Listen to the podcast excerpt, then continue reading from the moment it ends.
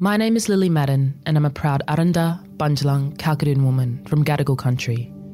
The Daily Aus acknowledges that this podcast is recorded on the lands of the Gadigal people and pays respect to all Aboriginal and Torres Strait Islander nations. We pay our respects to the first peoples of these countries, both past and present.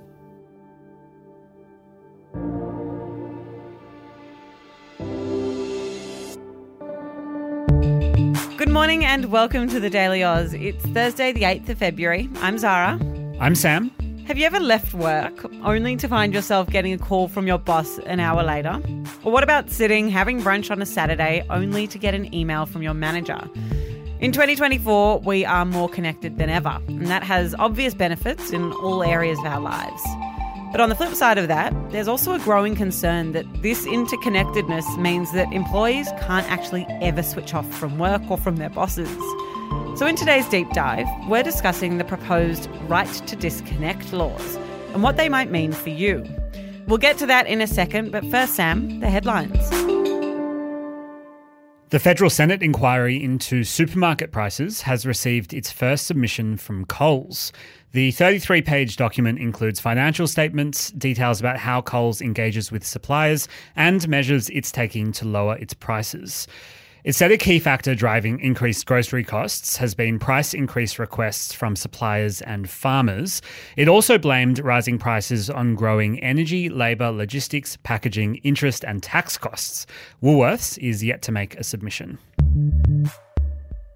The federal government's travel safety service, Smartraveller, has asked Aussies to, quote, exercise a high degree of caution if they're heading to Bali ahead of Indonesia's elections next week. It's warned there could be protests and rallies in the coming days as Indonesians prepare to elect a new president, a new parliament, and new local authorities.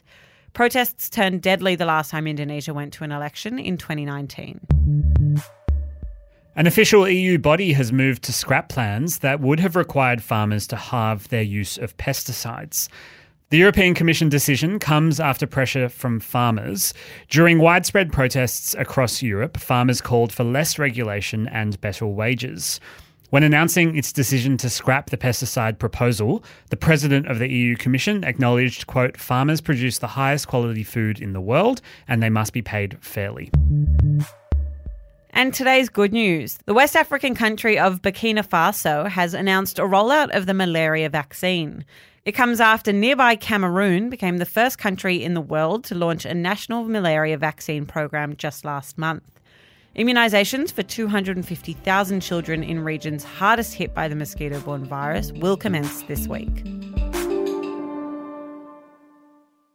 So, today we're talking about an employee's right to disconnect from work during their personal time. And the reason that we're talking about this is because a federal Senate committee has recommended that this right to disconnect, as it's called, should be protected by Australian law.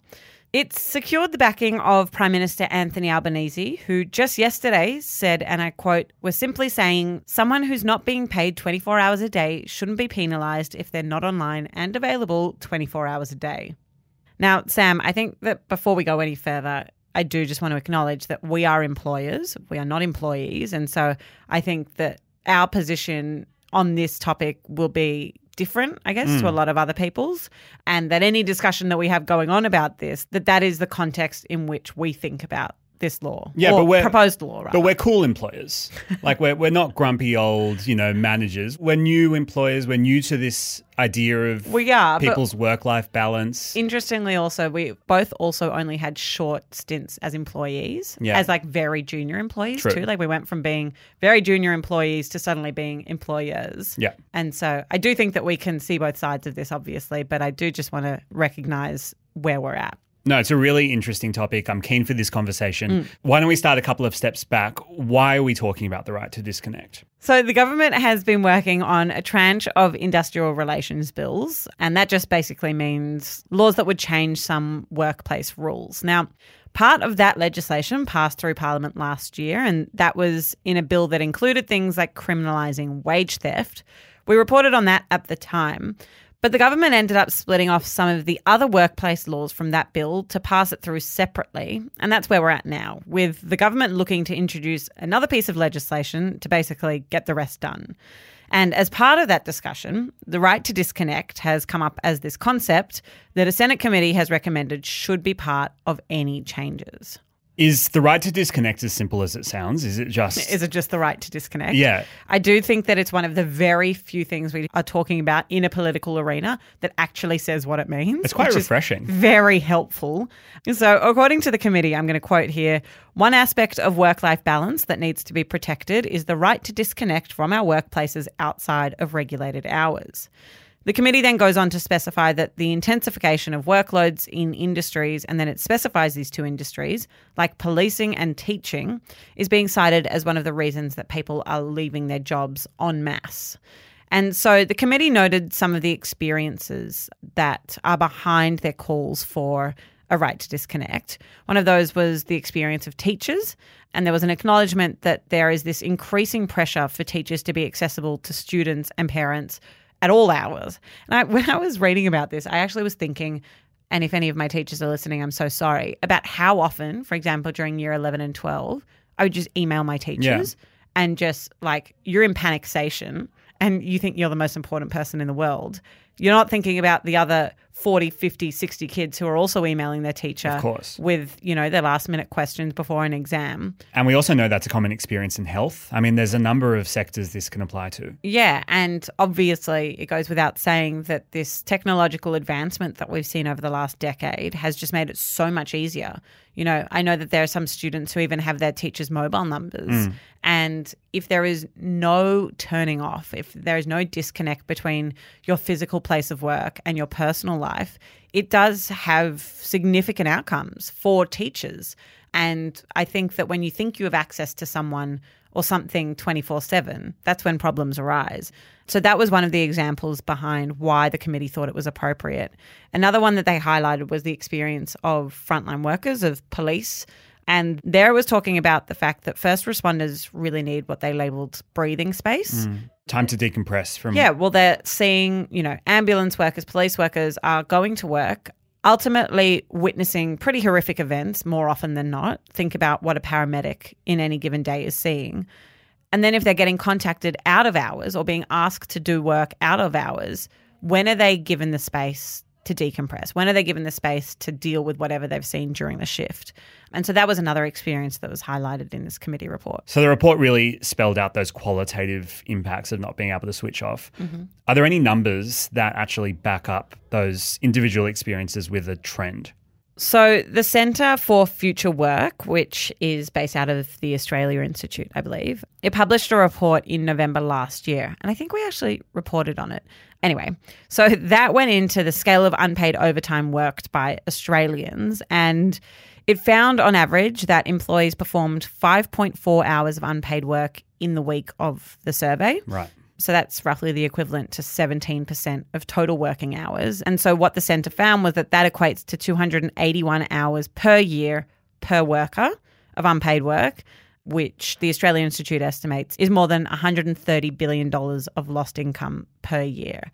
I do think that when we're looking at the numbers, though, we do need to see that it's not black and white Yeah. and that not every situation is the same there. Okay, so the challenge ahead of us, not only you and I as employers, but then legislators and the people who are reading these numbers and reports, is how do you actually fix that? Mm. And so, what's your sense of how the law could respond? Well, firstly, it would be the first national protection of the right to disconnect. So at the moment, there are some industries and some workplaces that do have some sort of measures that protects employee hours and expectations, but there's nothing really sitting above more broadly for Australia. We wouldn't be the first country, though, to move Okay, in this direction. So there are other places, places like France, Italy, and Spain. When researching on this topic, it seems like France is kind of the big example that people point to. So, how does it work there, for example? well, there, the right to disconnect is a requirement for big businesses, Right. bigger, sorry, bigger than us, so 50 people or more. And there it's for formulating policies about digital communication outside of the working hours. So, exactly what we've just spoken about.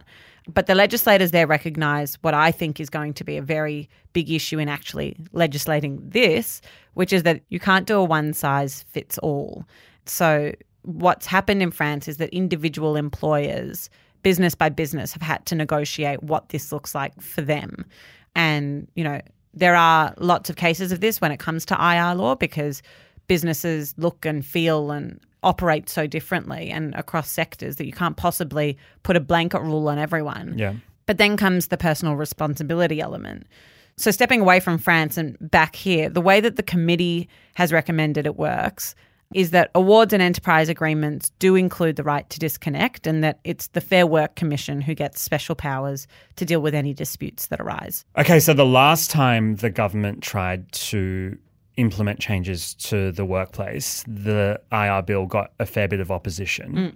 What do we know about the attitudes that exist within Parliament House towards these kind of ideas? So the coalition senators have opposed the reforms. They said that the reform wouldn't support workers, employers, or job growth. So they're saying this is not the right tool. Right. And that actually it would disadvantage those parties. The Greens have been a big proponent of this and they agree with allowing Aussies to turn off technology that, quote, ties them to work. And they think that it will help to reduce those unpaid overtime hours that I cited before. They think that this is the answer for bringing down those hours. Crucially, the government doesn't have enough votes in the Senate to pass legislation in its own right. So they need to rely on crossbenchers, the Greens being some crossbenchers, others being independents. So hmm. we've heard from David Pocock, who said he wants to see further consultation before legislating the right to disconnect. He said that he's anxious about unintended consequences with this type of law. And in the same vein, we had Jacqui Lambie, another important independent, with concerns around parts of the reform that could cause harm to businesses and employers. All right, so Sam, what do you think? I think this fits into the wider discussion that's happening in workplaces across the future of country. work. The future of work about flexibility. Yeah. And for me, it's about employees being able to own the way that they're working. And the way that this discussion fits into that is we run a news company. If something happens at 10 p.m. that is major, international, huge news, we have a duty to our listeners and to our readers to cover that well. And that might mean being contacted outside of hours. Mm-hmm. But I'd hope that in a good company culture that we strive to have, that you could come in late the next morning. And so I don't know if a blanket ban on being contacted after hours is the best for a news company. I think it could definitely work in other circumstances.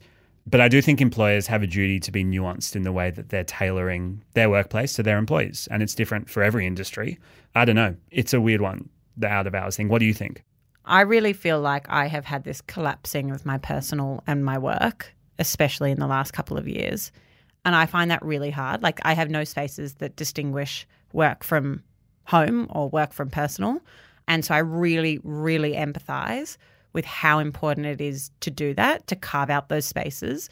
I do think that it is, you're right, it, it's a conversation around flexibility because I think that as we become more flexible in our working arrangements, if we are inviting work into the home, for example, in a working from home environment, but then saying that it needs to be very clearly delineated, I do think that that's challenging Yeah. to designate. And I do think that that's challenging. But I spoke to a couple members of the team who were saying that their friends who are, you know, starting out in retail or they're starting out in any number of industries think that they have no choice but to put in those extra unpaid hours because they won't get ahead any other way and that their employer will set them back if they don't answer the phone at 10 p.m. because their colleagues do and you know they're in their first job and they don't know how to act. Hmm. And I think in those examples, this would be a really beneficial and a really productive thing to have in place. How you actually legislate it, I mean, lucky we're not the government. I think it's challenging. And I think that leaving it down to each business leaves room for interpretation and could be a, a difficult kind of enforcement mechanism. But I think it's a good place to start. That's all we've got time for on today's episode of the Daily Aus. Fascinating discussion. I'd love to know what you guys think out there in your workplaces, in your context, because I do think nuance and industry specific requirements is a big part of this conversation. So you can leave a comment, you can email us, you can hit us up on Instagram at the Daily Aus. We'll be back again tomorrow morning. Until then, have a great day. Ready? And This is the Daily Aus. this is the Daily Aus. This is the Daily Aus. Oh, now it makes sense.